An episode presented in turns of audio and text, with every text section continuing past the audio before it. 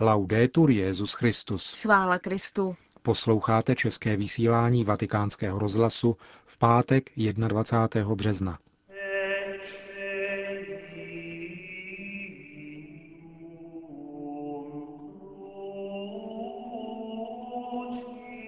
Velký pátek léta páně 2008.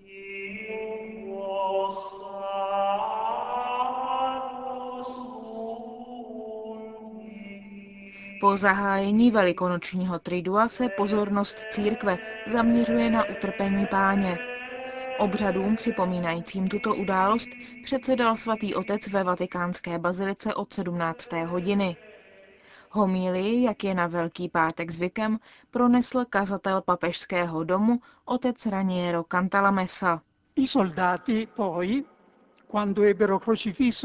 když vojáci Ježíše ukřižovali, vzali jeho svrchní šaty a rozdělili je na čtyři části, každému vojákovi jednu.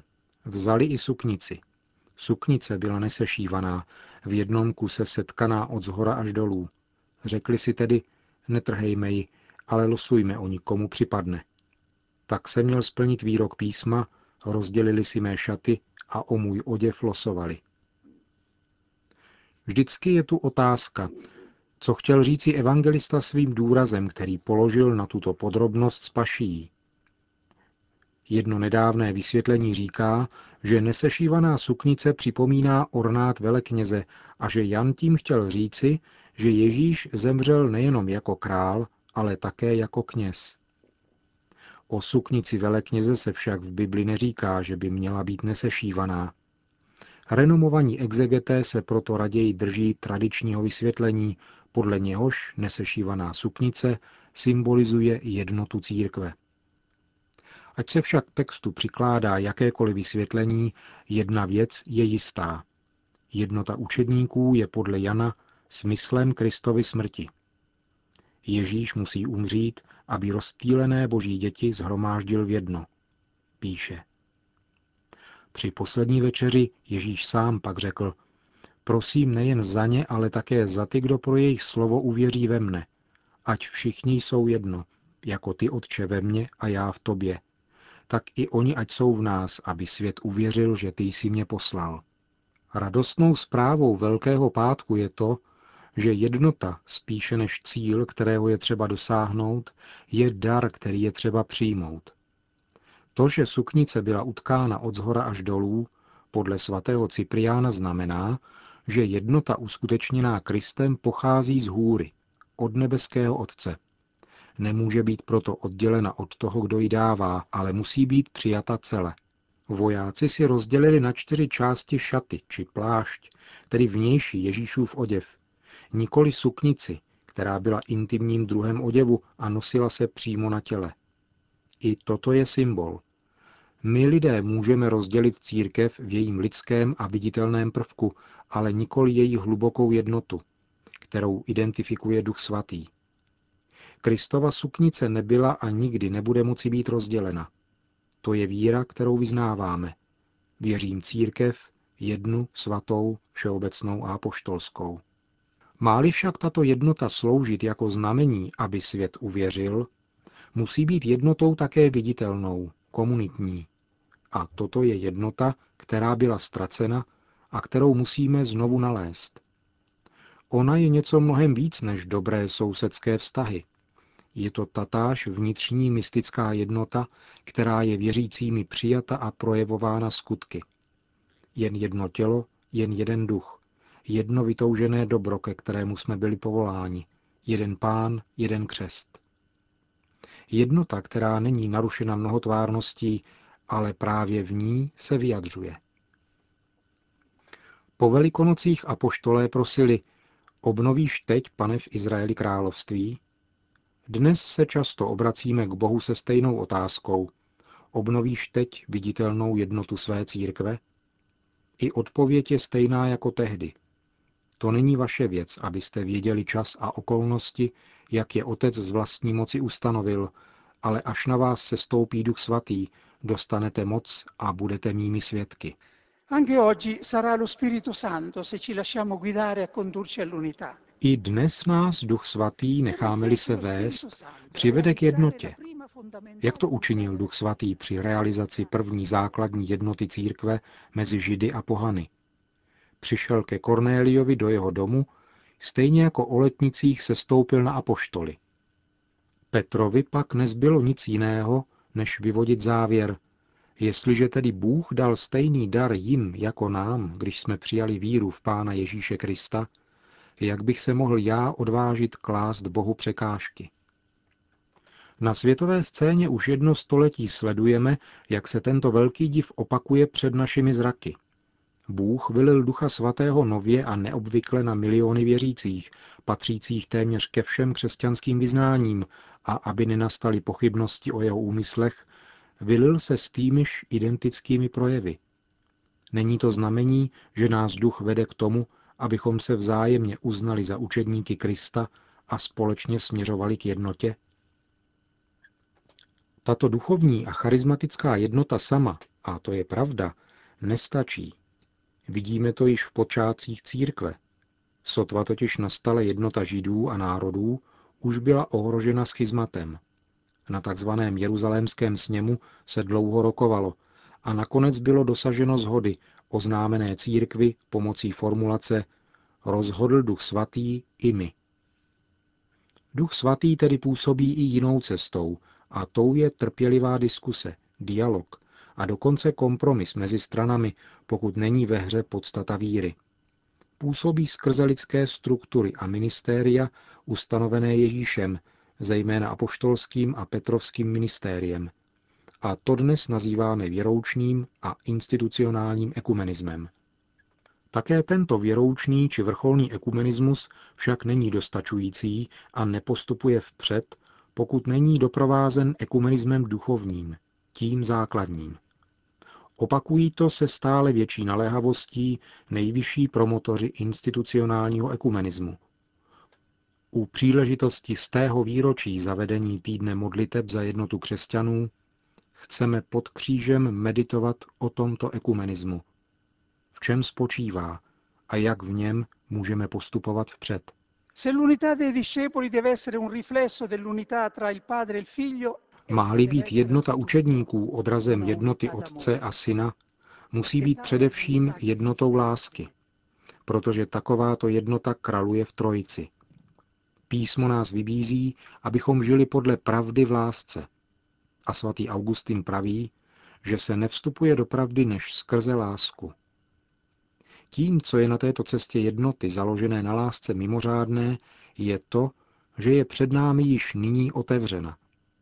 Nemůžeme udělat závratný pokrok, pokud jde o nauku víry, protože rozdíly se řeší a mají řešit s trpělivostí na příslušných místech.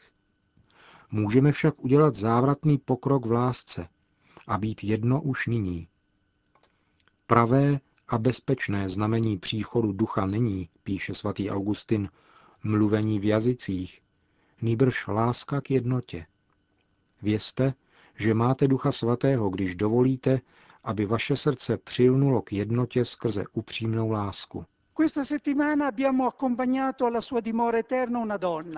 Tento týden jsme vyprovodili jednu ženu do jejího věčného příbytku. Kiáru Lubich, zakladatelku hnutí Fokoláre. Byla průkopnicí a vzorem tohoto duchovního ekumenismu lásky.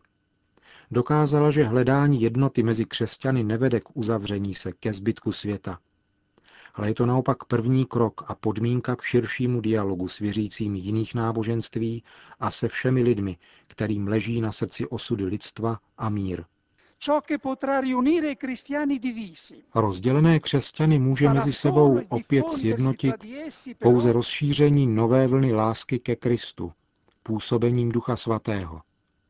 A k tomu v křesťanstvu dochází a naplňuje nás to úžasem a nadějí. Kristova láska nás nutí k tomuto úsudku. Jeden zemřel za všechny, píše svatý Pavel.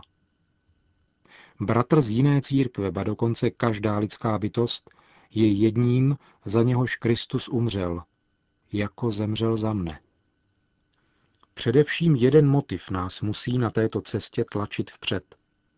To, co je ve hře na počátku třetího tisíciletí, není totéž, co na počátku druhého tisíciletí, kdy došlo k oddělení východu a západu. A není to totéž, co v polovině druhého tisíciletí, kdy došlo k oddělení katolíků od protestantů. Můžeme říci, že přesný způsob vycházení Ducha Svatého od Otce nebo způsob, jakým dochází k ospravedlnění bezbožného, jsou problémy, které vzrušují lidi dneška, anebo s nimiž stojí a padá křesťanská víra? Svět šel ku předu a my jsme zůstali přibyti k problémům a formulím, jejichž význam svět už ani nezná. Ve středověkých bitvách existoval moment, ve kterém se pěšáci, lučišníci i kavalérie společně zhromáždili okolo krále a tam se rozhodlo o závěrečném výsledku střetnutí. Také pro nás se dnešní zápas točí kolem krále. Existují budovy či kovové konstrukce, které jsou udělány tak, že stačí dotknout se jediného neuralgického bodu nebo odstranit jediný kámen a všechno padne.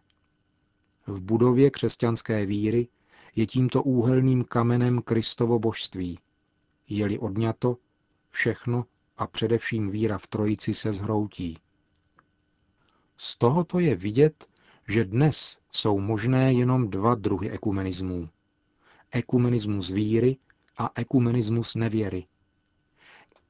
Jeden, který sjednocuje všechny, kteří věří, že Ježíš je Boží syn, že Bůh je Otec i Syn i Duch Svatý, že Kristus zemřel a spasil všechny lidi. A druhý, který sjednocuje všechny ty, kteří v poslušnosti nicejskému vyznání také pokračují ve vyznávání těchto formulací, ale vyprazdňují je z jejich pravého obsahu. Ekumenismus, v němž všichni nakonec věří totéž, protože nikdo už nevěří v nic v tom smyslu, v jakém nový zákon používá výraz věřit. Kdo vítězí nad světem, píše Jan v prvním listě, ne ten, kdo věří, že Ježíš je syn Boží. Soudě podle tohoto kritéria základní rozlišení mezi křesťany nevede mezi katolíky, pravoslavnými a protestanty, ale mezi těmi, kteří věří, že Kristus je syn Boží a těmi, kdo tomu nevěří. La fondamentale distinzione tra i cristiani non è tra cattolici, ortodossi e protestanti, ma tra coloro che credono che Cristo è il figlio di Dio e coloro che non credono.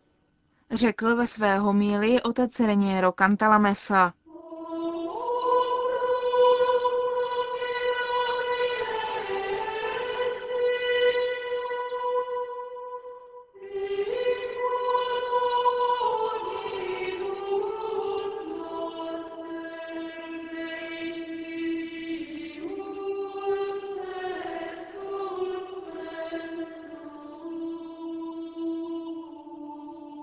Od čtvrt na deset večer povede Benedikt XVI. pobožnost křížové cesty u Kolosea.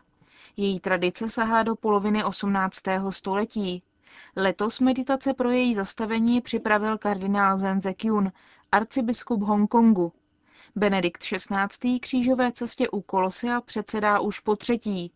V roce 2005 byl jako kardinál Josef Ratzinger autorem meditací. Papežem byl zvolen 25 dní poté. Kříž postupně ponesou kardinál Camilo Ruiny, řeholnice z Burkina Faso, rodina z římské diecéze, zástupce handicapovaných, řeholníci z kustodie svaté země a čínská dívka, která pak kříž předá do rukou svatého otce.